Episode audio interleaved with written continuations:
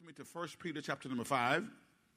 Uh, we, on last week, uh, we came to you from this fifth chapter of First Peter uh, and asked in, from the subject matter, casting your care on Jesus, and how important it is to learn how to cast your cares upon the Lord. Amen. Uh, as we looked at this passage, we see here um, in verse number one of First Peter chapter five, and we'll read a few verses that follow and then jump on into the scripture text. It says, "The elders which are among you I exhort, who am also an elder, and a witness of the sufferings of Christ, and also a partaker of the glory that shall be revealed. Feed the flock of God which is among you, taking the oversight thereof, not by constraint, but willingly, not for filthy lucre, but of a ready mind." Neither as being lords over God's heritage, but being examples to the flock. And when the chief shepherd shall appear, you shall receive a crown of glory that fadeth not away. Um, skip down with me, if you will, to verse number 10, and we'll fill in the blanks in between. It says, But the God of all grace, who hath called us unto his eternal glory by Christ Jesus, after that we have you have suffered a while, make you perfect, establish, strengthen, settle you. To him be glory and dominion forever and ever. Amen. How many of you know that that part in there about after that you have suffered a while, make you perfect, establish, strengthen you, settle you? How many of you know that most Christians don't like that after you suffered a while? most of us don't look forward to suffering, do we? Anything. Most of us don't wake up in the day, let me see what I can suffer today. we don't. As a matter of fact, most of us try to avoid any type of suffering, right? Uh, we try to avoid any type of pain. But I'm going to tell you something what I've learned in my 55 years here on this planet, soon to be 56 years, is that uh, all pain ain't bad. As a matter of fact, those in the medical profession will tell you that pain gives you an indicator that something is wrong in your body. Is that right? Pain indicates that something is abnormal and it causes you to go and investigate, amen, what's causing the pain. Because it could be something that's very serious, it could be something that's very deadly, and if that pain never arose, you would never know that you have something matriculating in your body that can kill you. But maybe it could have easily been uh, uh, uh, healed uh, with proper medical attention. Am I right about it? And so, uh, so all pain, I, I, think that same analogy takes place in the life of a believer. All the pain that we may have in our life is not all the way, all, all the time bad. Because if, if you're like me, uh, I think most of y'all can admit that there's some pain, painful situation that we've been through that caused us to learn some things that we would otherwise not have ever learned. Am I right about that? There are some situations that we went through that God had to allow us to go through because had we not went through that, our perspective wouldn't be where it is today. Amen? So he says, after that you suffered a while, make you perfect, establish, strengthen, and settle you. So we're talking about care, casting your cares upon Jesus. Now, again, on last week we talked about the fact that as, as Peter writes this, he writes it to the elders which are among you, those spiritual leaders. And I told you on last week, we start off by saying there's some characteristics of good leaders in, in, the church that we need to make a special note of. Okay, so we said number one, that good leaders they realize they are caring for God's flock and not their own. Y'all remember that? Good leaders recognize whatever level they're on, that they recognize that they're caring for God's flock and not their own. And again, we told you that the image of a flock is often used in the Bible to describe God's people. And we gave you some of the characteristics of sheep, right? We're not going to repeat those, but if you got those, just, just make a mental note of those and realize that we are compared to sheep. Uh, but he tells us in verse number two, look what he tells the leaders, the elders in verse number two again, popped it up. It says, Feed the flock of God which is among you, taking the oversight thereof not by constraint, but willingly. Okay? Uh, not by, for filthy lucre, but of a ready mind. Let's go to the New Living Translation of this very same uh, passage of Scripture. He said in the KJV, taking the oversight thereof. Care for the flock that God has entrusted to you, Watch over it willingly, not grudgingly. I shared with you on last week. Whatever you do for the Lord, please have the proper mindset when you're doing that. Don't ever get into a, a, a, a, a position where you're doing stuff grudgingly. God looks at how we do what we do. Amen? And so this text says, watch over it willingly. That means that willingly uh, tells you how to watch. Willingly is ends with ly. It is what? An adverb. It tells you how to do the verb. You watch willingly. Amen? Uh, not for what you will get out of it, but because you are eager to serve God. Now, again, I share with you, this is a delicate balance here because the, the leader, the elder, the pastor, uh, the overseer is among the people, yet at the same time, Scripture says he's over them. And some people have a hard time distinguishing or respecting that person who is among you, but at the same time, they're over you. You know, this, this not only uh, uh, bears itself out from a pastoral standpoint, but it, it, can go, say for instance, if someone is teaching a Sunday school class, all right, that person in the Sunday school class is no better than the students from a, from a, from a human standpoint, right? And God loves the, the student as well as he does the teacher, right? But at the same time, even though the teacher is among you at the same level, you got to respect the fact that the teacher is over the class, right? And so sometimes there are some students who don't respect the fact that the teacher is over the class, and so they try to take over the class. Can I get a witness? Y'all know those kind of folks? Amen. They're not teaching it, but but they, they try to teach the class. So you got to learn to respect the one who's in that position of authority. And so it is with a pastoral position. Even though the pastor is among you, he's, he's a man just like you are, uh, but at the same time, he's over you. And so you got to be able to differentiate that. So again, the first thing we told you was what? Uh, good leaders, they, they realize they're caring for God's flock and not their own. The second thing we told you was what? They lead out of an eagerness to serve, not out of obligation. They, good leaders lead out of an eagerness to serve and not out of what? Obligation. Not out of obligation. That B Paul says, not for what you will get out of it, but because you are eager to serve, amen, God. You want to serve God. When you serve God by serving people. The third thing we said was good leaders are concerned for what they can give, not for what they can what? Get. Good leaders are not concerned about what they're going to get, but what they can give. And fourthly, we said they lead by example and not by what? Force. They lead by example and not by force. And let me say something here. All of us I shared with you last week, lead others in some way. Whatever our role may be, our leadership should reflect these characteristics that we talked about here. So all of us lead in some capacity. Now, uh, one thing I want you to look at, let's skip down, if you will, to verse number, uh, start, we'll start at verse number, verse number five. Go to verse number five with me right quick. It says what? In the same way, you younger men must accept the authority of the elders, and all of you serve each other in humility, for God opposes the proud, but he favors whom? He opposes the proud, right?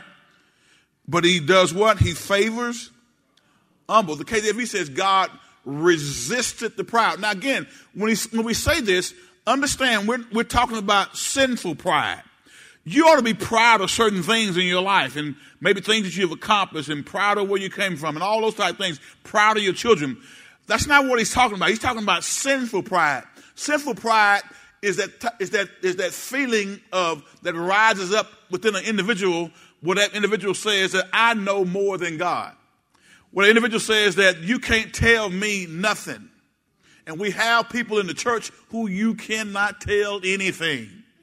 And so that pride rises up, and that pride goes before destruction and a high or haughty spirit before a fall, right? Anytime you find someone walking in pride, watch out because destruction is coming their way. So again, we got to make sure that we are, uh, are, are, are not walking in pride. So he says, in the same way, you younger men must accept the authority of the elders, and all of you serve each other in humility, for God opposes the proud, but he favors the humble. Humble. Six, seven, and eight. Let's go. So humble yourselves. If we know God resists the proud, humble yourselves under the mighty hand of God, and at the right time, he will lift you up in honor. Who will do the lifting? Listen, child of God, whatever position you find yourself in, quit trying to lift your own self up. He says here, humble yourself. So humble yourself. So let me ask you a question. Uh, humility comes by God humbling us or we humbling ourselves based on this? Based on this, it says, so humble yourselves under the mighty hand of God. If somebody has to make you, amen, submit or make you uh, follow, then you're not really operating in the spirit of humility, right? The text says, so humble yourselves under the mighty hand of God, and at the right time, he will lift you up in honor. So we as individual believers have to put ourselves, amen, under subjection to God's leadership in the church.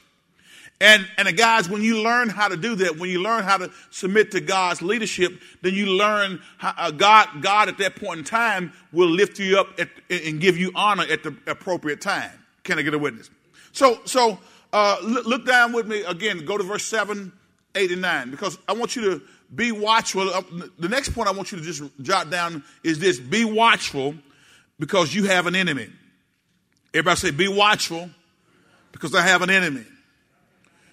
See, if I'm going to be effective in casting all of my cares upon the Lord, and I know that He cares for me, one of the things I have to recognize is that the enemy is going to, going to try to manipulate my life, my situations, and my circumstances to get my eyes on the circumstance and the situation and get my eyes off of God who's able to take care of my situations and my circumstances. That's his job to, to remove our focus off of God's word, to remove my focus off of what was preached on Sunday, to remove my focus off of uh, what I'm learning on Wednesday night Bible class, what I'm learning in Sunday school, what I'm learning in men's ministry, women's ministry. He wants to get my focus off of that and get it on the circumstance. Okay? So be watchful. You have an enemy. Look at verse 7 says. Ready to read. It says what? Give all your worries and cares to God, for he cares about you. That means give him. Cast all of them. He says, cast all of your cares upon him, for he cares for you. So casting implies that I have a, a part to play in this. God does not come and just take our burdens. Are you listening to me today? The text says, give all your worries and cares to God. If you choose to keep them, guess what God's going to do? He's going to allow you to keep them. If you choose to sit up and worry about stuff when you don't have to, guess what? You're going to sit up and worry about stuff when you don't have to. The process of casting involves knowing that He's able to take whatever I have. Are you listening to me today? Give all your worries and cares to God, for He cares about you. One of the reasons we have cares, again, is because we have an enemy.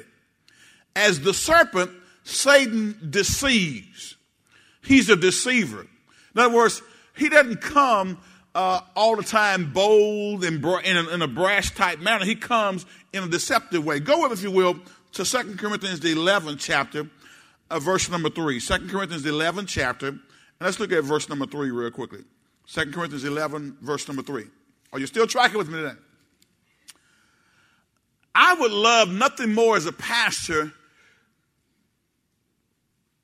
I would love nothing more than to know that every one of the members of this church have learned how to, to release their problems and their cares and their situation over to Jesus.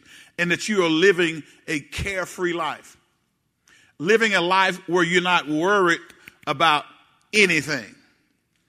As a matter of fact, the Bible tells us be careful for nothing, be over anxious or worried about nothing, but in everything through prayer, supplication, and thanksgiving, let your requests be made known to God, and the peace of God, which does what? Passes all understanding, will keep your hearts and your minds through Christ Jesus. So, so if I am worrying about stuff, then that means that I do not have the proper mindset as it relates to how I should approach the stuff that I'm worrying about. Because God clearly says that, that we don't have to worry. Does that mean that we won't face some tough stuff? That does not mean that we won't t- t- face some tough stuff. Tough stuff will come to our, to, to our hearts and our minds. But when we learn how to properly cast it, our cares upon Jesus, we don't have to worry. I said we don't have to worry. We can live a worry free life. Are y'all listening to me today? All right, so watch this. He says, But I fear that, I tell you what, back at the verse 1 of Second Corinthians, the, the uh, 11th chapter, verse 1. Paul writing here says, I hope you will put, I hope you will put up with a little more of my foolishness. Please bear with me. Paul says, bear with me my folly. Now, as, as I kind of share with you a little bit. Verse number two, watch, watch this. For I am jealous for you with the jealousy of God himself. I promise you as a pure bride to one husband, Christ.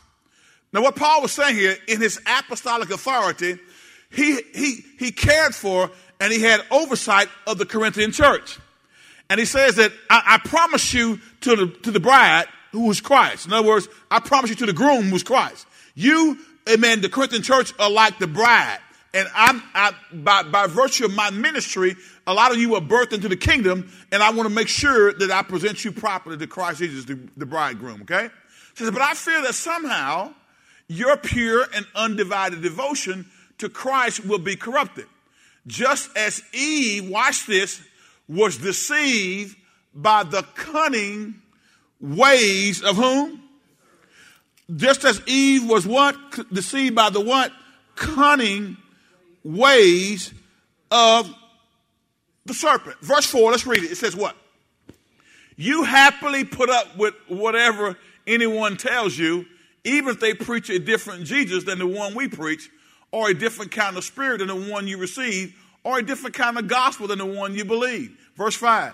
But I don't consider myself inferior in any way to these super apostles who teach such things. Now, again, what he's saying is that there are these guys who the Corinthian church was thinking very highly of. Remember, in the first letter, we found out that the Corinthian church was, because of their immaturity, were following behind different personalities and different characters.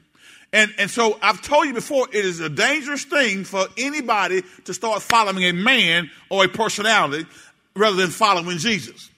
Because if you get, to, if, if you only listen to your favorite preacher, like listen, I hope as your pastor, I'm one of your favorite preachers, okay?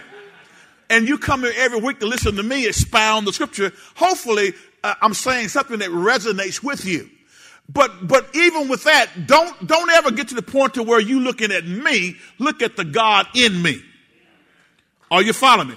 Don't ever get to the point to where, where you, because a person has a big name, a big church, a big following, that you swallow everything that they say hook, line, and sinker, hook, line, and sinker without following up in the scripture to see if those things that they're telling you are actually so. Are you with me today? Paul says, but I don't consider myself inferior in any way to these super apostles who teach such things. Verse 6 says what? I may make, I may be unskilled as a speaker, but I'm not lacking in knowledge.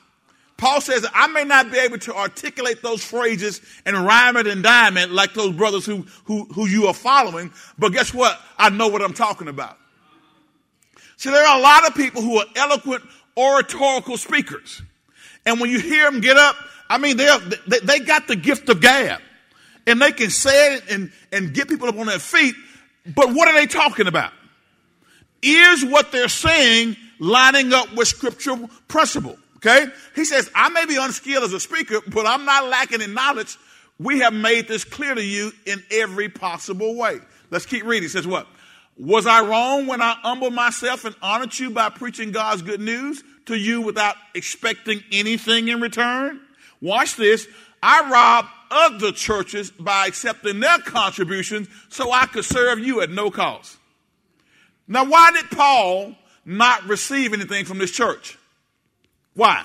Somebody help me. Why didn't he receive anything from, from Corinth?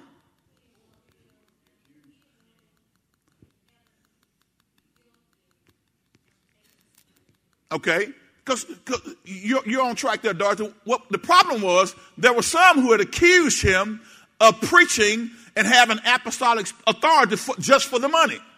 And so what Paul says is, listen, I tell you what, since some of y'all thinking is twisted, I'm not going to receive any financial support from you uh, because I don't want to. I don't want my receiving the support, even though he says in 1 Corinthians 9 chapter, I have the right to. I'm not going to receive it because your mind is not right.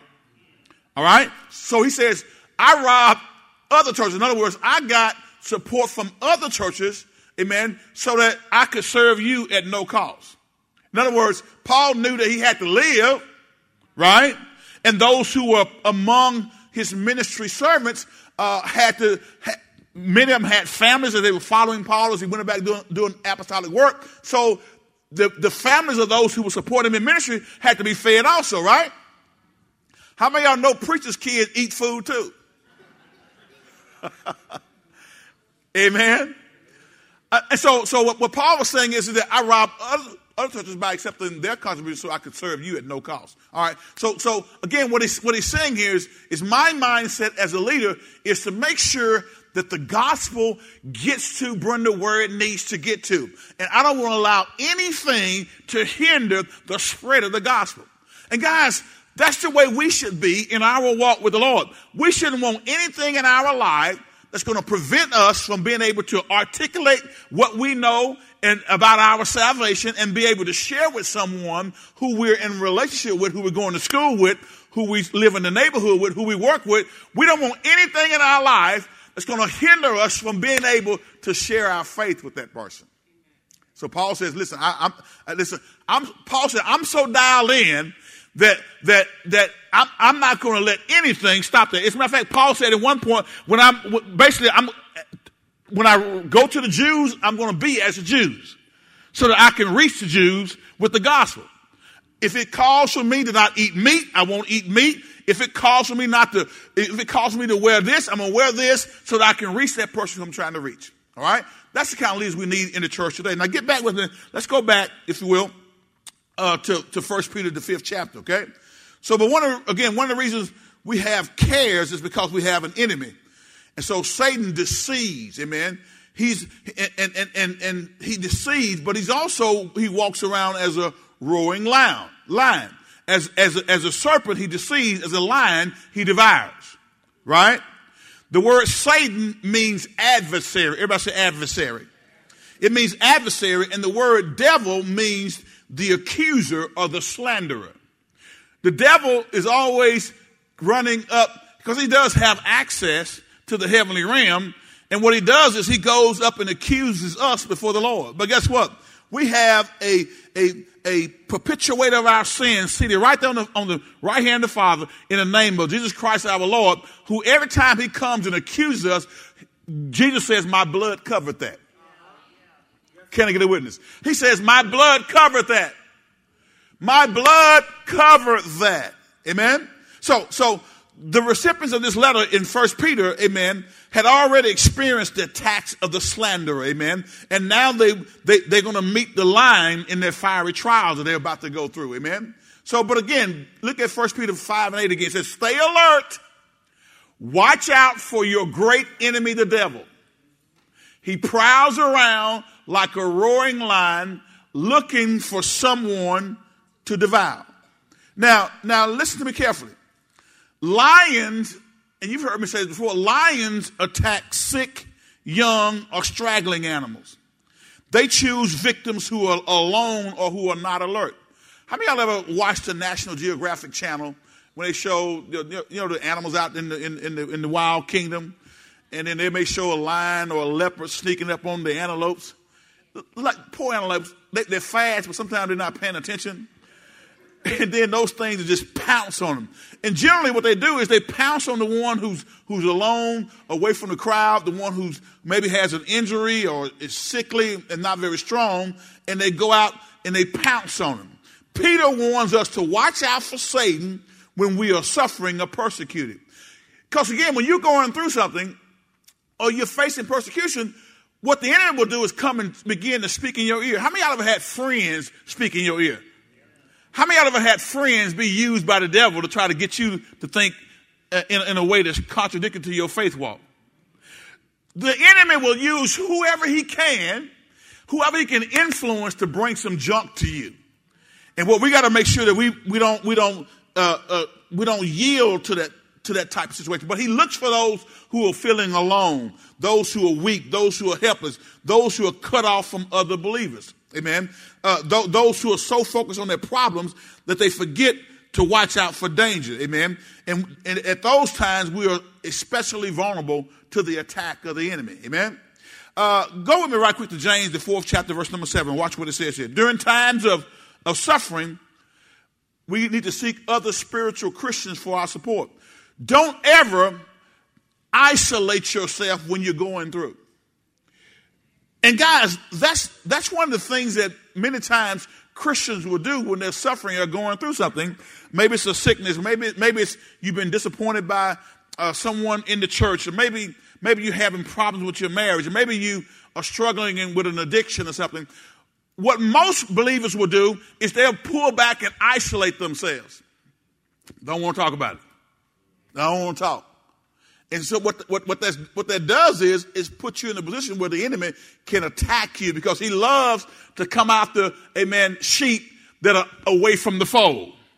Sheep that are not paying attention to what the shepherd is saying, and you make yourself vulnerable to the attack of the enemy. Let's go, if you will, back up to verse number five. Let's, let's start at verse five of James, chapter number four. It says, What do you think the scriptures mean when they say that the, the spirit God has placed within us is filled with envy?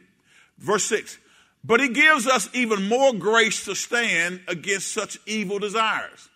As the scriptures say, God opposes the proud, but he favors the humble. Verse 7, let's read. So humble yourselves before God, resist the devil, and he will what? Resist the devil, and he will do what? Resist the devil, he will do what? Keep your eyes on Christ and resist the devil, and he will flee from you. Now, let me say something right quick. Satan tempts us in three forms. So you want to write these down. He tempts us in three forms because we need to be aware of the strategy of the enemy. We need to be aware of how he's trying to work on us. All right? He tempts us in three forms. First of all, as the subtle serpent. Everybody say subtle. And I don't want to insult your intelligence, but subtle is spelled S U B T L E. Amen? All right? as the subtle serpent. That's the first form, okay? This is when he comes sneakily by dulling our senses, perverting our judgment, and stimulating our imaginations. Okay? Again, remember, as the subtle serpent, he, he comes sneakily by dulling our senses. Now, what does it mean to have your senses dull? Brittany, help me out. If you say, if I say your senses are dull, what does that mean to you? Talk to me. Okay, so you're not as focused on it. When your senses are dull, you're not as alert. Okay, you're not as, you're not necessarily looking for uh, the enemy to come uh, in in some shape, form, or fashion. Am I right about that? All right, and so so so our senses can get dull. Uh, uh, then, then our, our our judgment becomes perverted in other words, it's not, it's not normal, it's not right. And then it, he comes and stimulates our imaginations.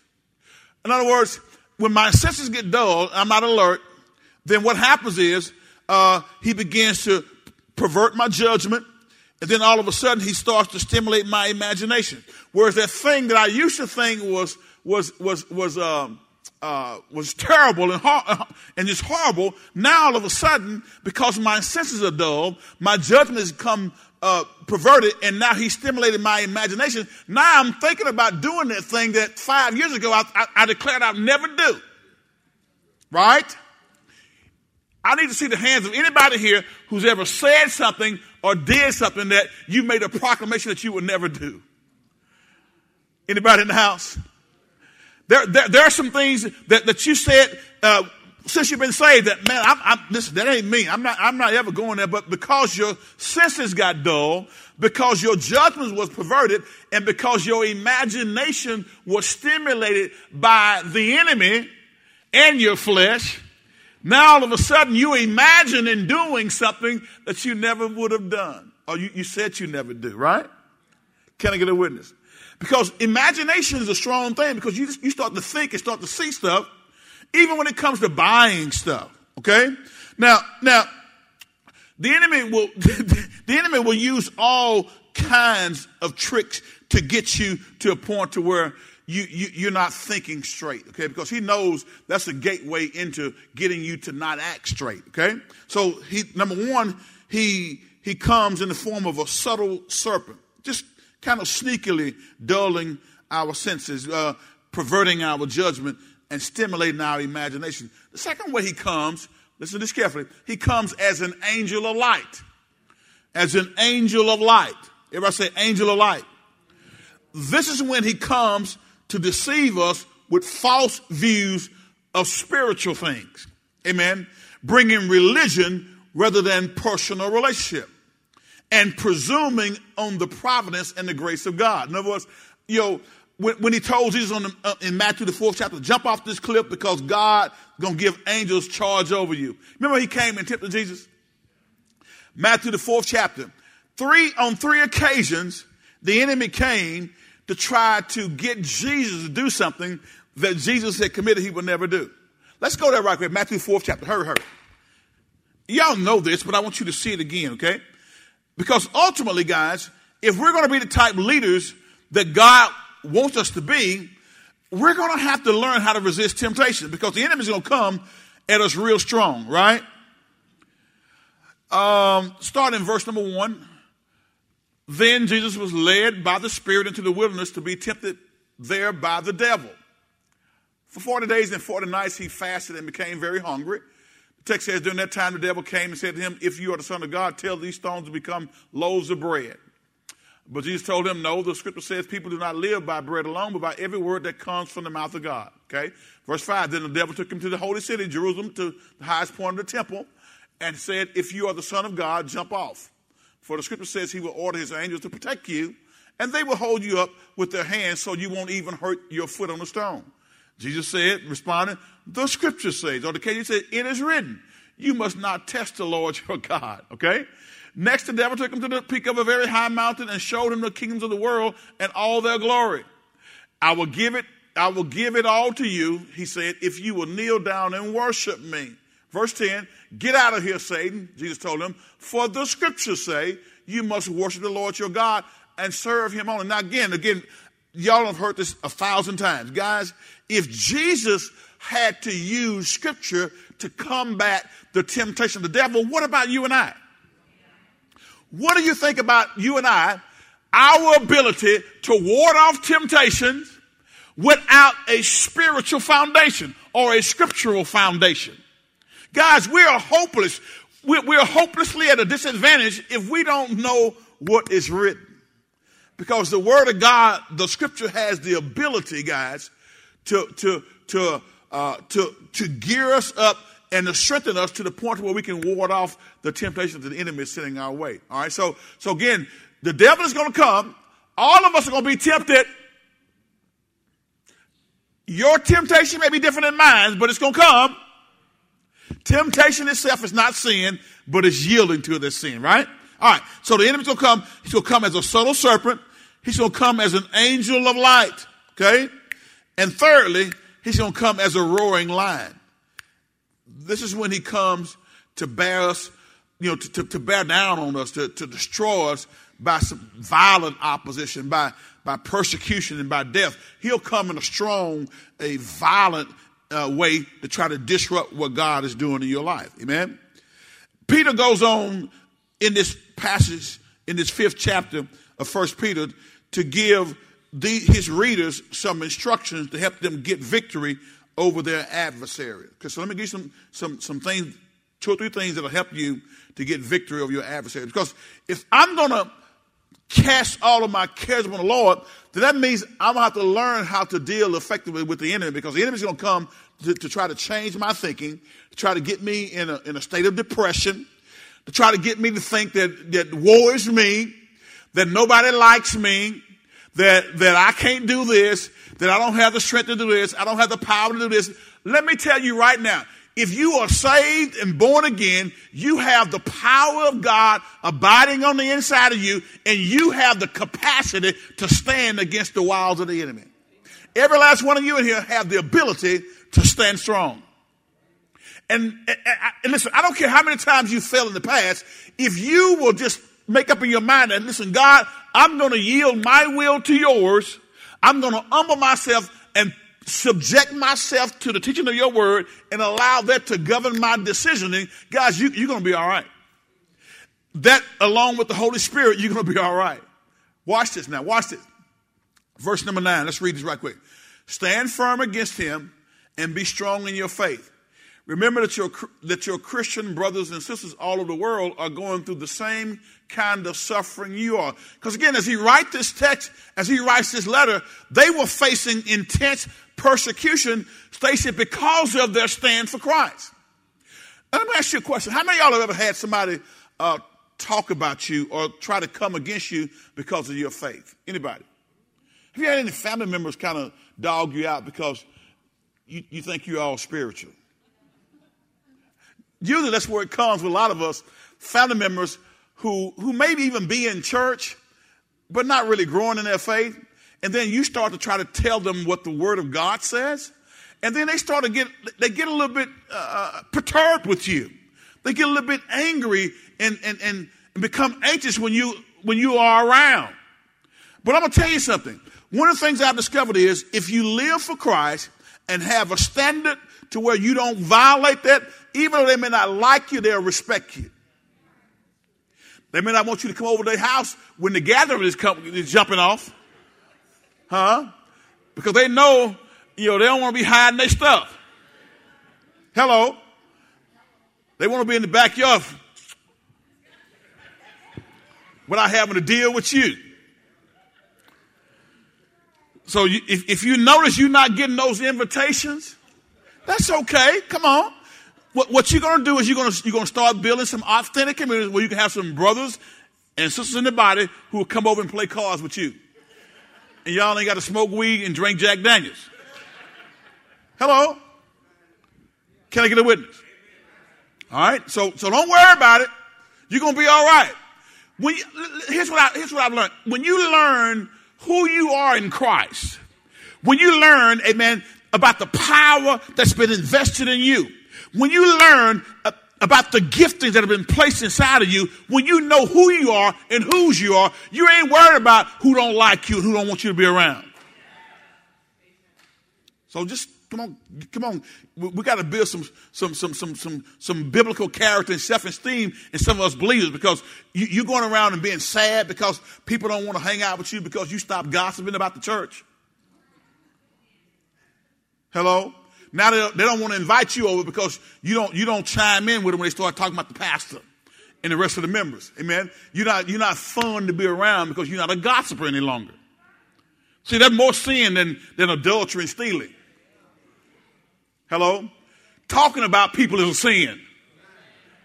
Hello? Not extending unforgi- forgiveness, not extending forgiveness is a sin. Being ugly to people is a sin. Can I get a witness?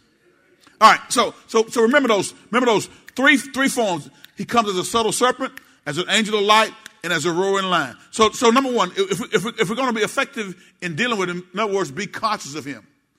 Have a consciousness of the fact that we do face a real devil.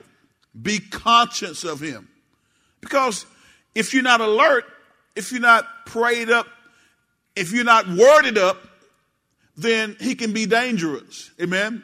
Make no mistake about it. Satan is a dangerous enemy. We must be sober and have our minds under control when it comes to our conflict with Satan. That's why I don't want to put anything in my body that's going to cause my mental capacity to be distorted. I don't want anything in my body that's going to cause me not to be alert and sharp when it comes to, to, be, to, to, to, to looking out for the attack of the enemy. Because the very moment that I start, you know, getting, give me a little drink that kind of just calm my nerves, that's the very moment that the enemy is going to come and mess some stuff up. Can I get a witness? So you don't want, you don't want anything that's to that's going to diminish your capacity to make a good quality biblical decision about whatever it is you're dealing with. That's what I believe. I want to be alert. I, I, want, I want to take the advice of Proverbs. It says, wine is a mocker and strong drink is raging, and whoever is deceived thereby is not wise. If I don't take it, I can't be deceived by it. All right? Got enough, enough foolishness going on right now with you drinking. Okay, just, just, just come on, come on. Now watch, watch this. A part of Go back to First Peter uh, again. Look, look what it says here.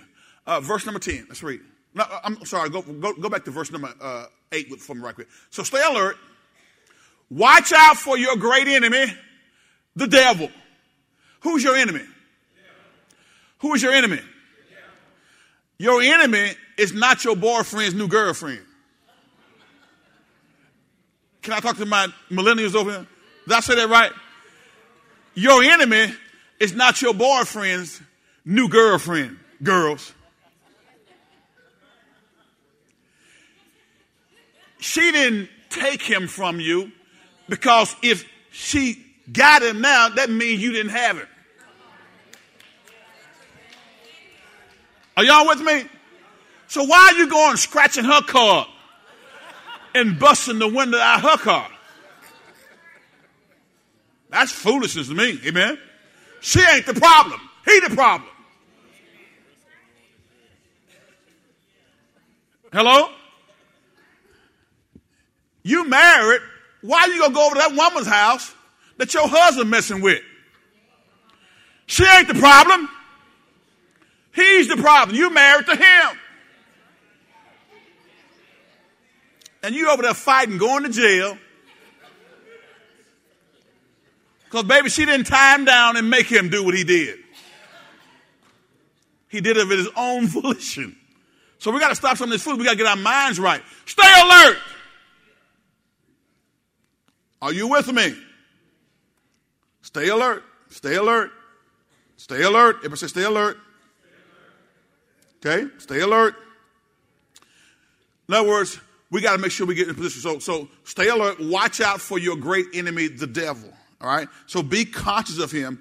He is dangerous. But guess what? You have the power in you to overcome anything he throws your way. Are y'all listen, listen to me today? Second thing I want you to write down. Recognize him.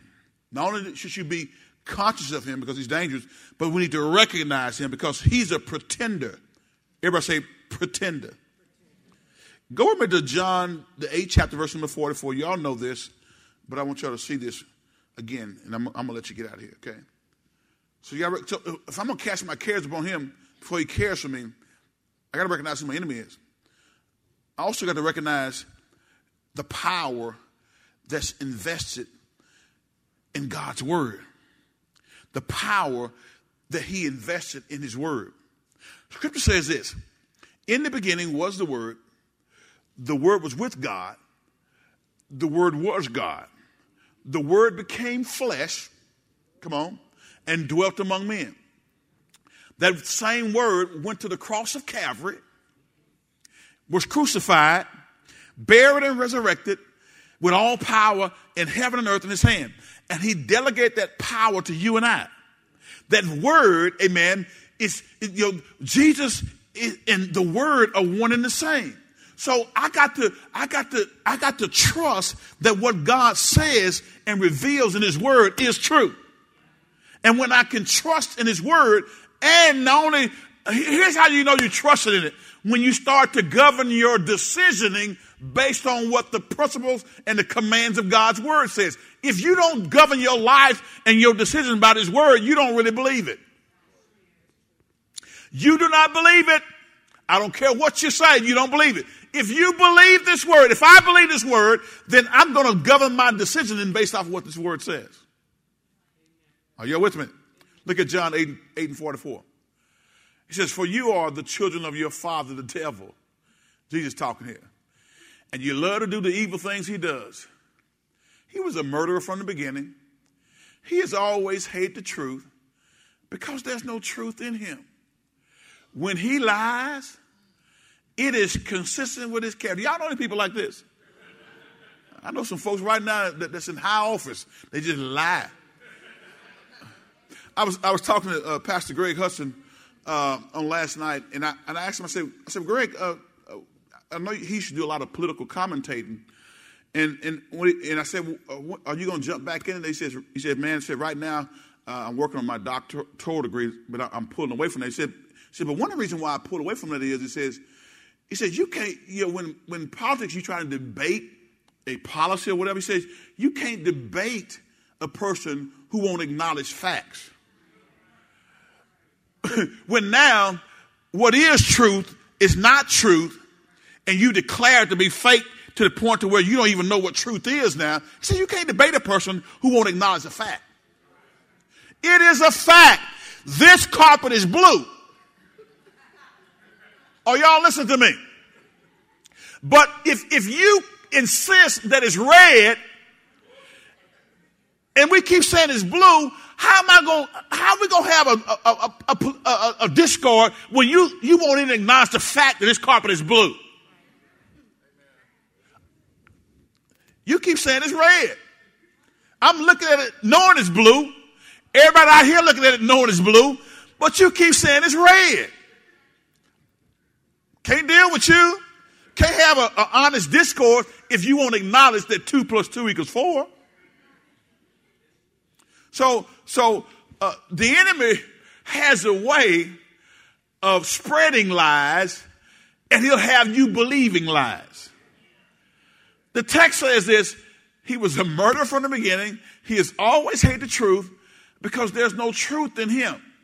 When he lies, it is consistent with his character, for he's a liar and the father of lies. Now, guys, as, as, as believers, we shouldn't have we shouldn't have a, a, a, reputation for being liars. Now, I'm going to say this, and, and, and, and I hope you hear my heart. Well, I'm just, I'm just going to say it. I promise you that y'all always laugh and say, hear my heart. That means somebody finna tell you off in it. Just know my heart. Know I love you. That means they finna blast you. I'm not gonna blast you. But since you've been saved, you've probably told a lie. Probably within the last couple of weeks, you probably told a, lie. Little, you know, we call them little white lies, but really, they, little, they ain't no little white lies. A lie is a lie is a lie. That was probably something that somebody wanted you to do. You didn't really want to do it, so you pretended like you had something else to do. Everybody say that's a lie? And, and, and, you were not spiritually mature enough or bold enough to just say, listen, I, I really don't want to do that. Or I have some, no, we will say I have some other things going, when in actuality, we're sitting at home watching TV. Right? How many y'all have your children lie for you?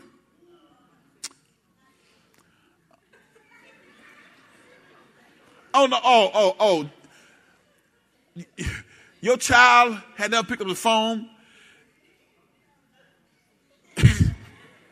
and you told him to tell him Tell him Rather than just saying, you know, I can't talk right now. All right? I'll get back to you. And if you, if you, if you tell them you'll get back to them, please get back to them. One of my pet peeves is, is, is to say that I'm going to respond to somebody and don't respond. You know, I, something just, you know, just drives me when I don't, I don't know what, I, I want to be a man of integrity, okay? So if I tell you I'm going to call you back, it may be late in the day, it may be the next day, but I'm going to call you back. I'm not going to just ignore you. Because to me, that says something about my character and my integrity if I say I'm going to call you back. Okay? So, so in other words, we don't want to become lies because the, the devil is the father of lies. And he, the text says it, it's consistent with his character, for he is a liar and he's the father of lies. You know, Christians should be known, we should not be known as, as, as people who are, who are not uh, truth tellers. We, we want to be truth tellers, okay? All right, so watch it. So recognize him. He is a pretender. Go to 2 Corinthians 11, chapter, verse 13 with me right quick. 2 Corinthians 11, chapter, verse number 13 to 15. We, I think we just look, look at this, but I want you to remember that. According to the parable of the tares, wherever God plants a true Christian, Satan seeks to plant a counterfeit Christian. Y'all remember that? And he would he would actually deceive us were it not for the word, amen, of God and the Spirit of God. The enemy is, is very clever, okay? All right. So he says, now watch this, watch this. 2 Corinthians 11, 13. These people are false apostles. They are deceitful workers who disguise themselves as apostles of Christ. Watch this. But I'm not surprised. Paul said, I'm not surprised that there are people who claim to be apostles of Christ, but they're really of the, of the devil. But I'm not surprised. Even Satan does what? Disguises himself as an angel of light. I told you earlier that's one of the forms he comes in is as an angel of light. Everybody that looks like they preaching Jesus ain't preaching Jesus. All right? But I'm not surprised. Even Satan disguises himself as an angel of light. Verse 15. So it is no wonder that his servants also disguise themselves as servants of righteousness. In the end, they will get the punishment their wicked deeds deserve. There are people who are part of our churches who look like they're doing God's work, but in reality, they're just they're just, they're just demonic spirits clothed uh, as an angel of light. Okay, so now we got to be on guard because again, when we not we don't recognize this, the enemy will discourage us, and he will get us to the point to where we're not confident in casting our cares upon the Lord and knowing that He cares for us. Amen. And He will carry those burdens for us. Okay. Now, lastly, I said this uh, first thing I told you about the enemy. We got to do what? We have to do what? We got to be conscious of him. Okay? Because he's dangerous. Be conscious of him. We, it's a very, very real enemy. Amen. But but and even with that though, everything that we deal with ain't the devil. Y'all understand that, right?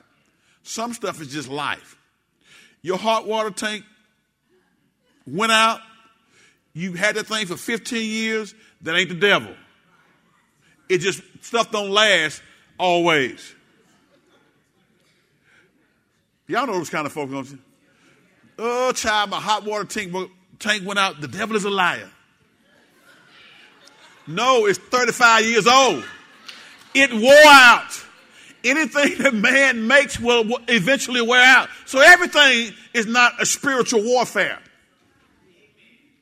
Some stuff is just life. Amen. So so don't don't be don't be overly, you know. Come on, you know what I'm talking about, right? Y'all know those kind of folks. See the devil in everything. The little child didn't win the the the, the, the contest at school. That your grandbaby. The devil is busy. no, the little baby just the other one just sang a little bit better than they did. Okay, it's not the devil. Be conscious of him, recognize him, and lastly, here's what we got to do, guys. Because he's coming. I'm telling you right now, he's coming. We got to resist him. We have to resist him. Everybody say resist. You guys know that, and, and that's what Jesus did in the temptation in the wilderness. Now, when we get put ourselves in a position where we recognize him and uh, put ourselves in a position where, again, where we, we, we're conscious of Him, we recognize Him, and then we resist Him, then, then now He's got to flee according to the Bible. But that fleeing is predicated on something. Go back to James, I'm, I'm closing on this. James, the fourth chapter again. Here's what we got to remember. Because some of us are having trouble getting the devil to flee but the reason why is we hadn't did the first part of this, of this verse. I think it's James, the fourth chapter. Is that where we want to go? Yeah, verse 7. So humble yourselves before God. You got to do that first. Humble yourselves before God. Resist the devil, and he will flee from you. The first part it says, humble yourselves before God. And that's what that's what Bible study, that's what teaching about spiritual principles is all about.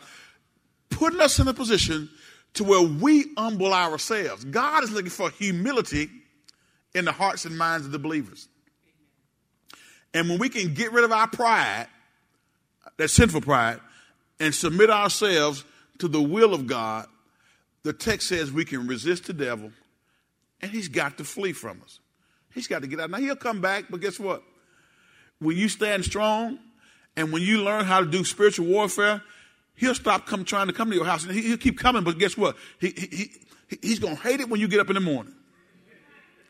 Because he's going to say, there, man, I tell you what, that dude there, that lady right there, she keep praying all the time. She, she doing spiritual warfare. She's speaking other tongues. She, she binding demonic spirits. She getting folks saved and, and, and discipling them and helping transform families and, and transforming communities. I, I just, I just wish I could do something to her, but I can't.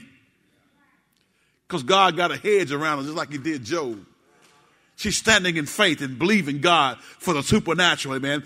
Those are the kind of warriors that God wants in his body. Amen. He wants us to be in a position where we can cast all of our cares upon him, know who we're dealing with. Because he certainly cares for us, y'all.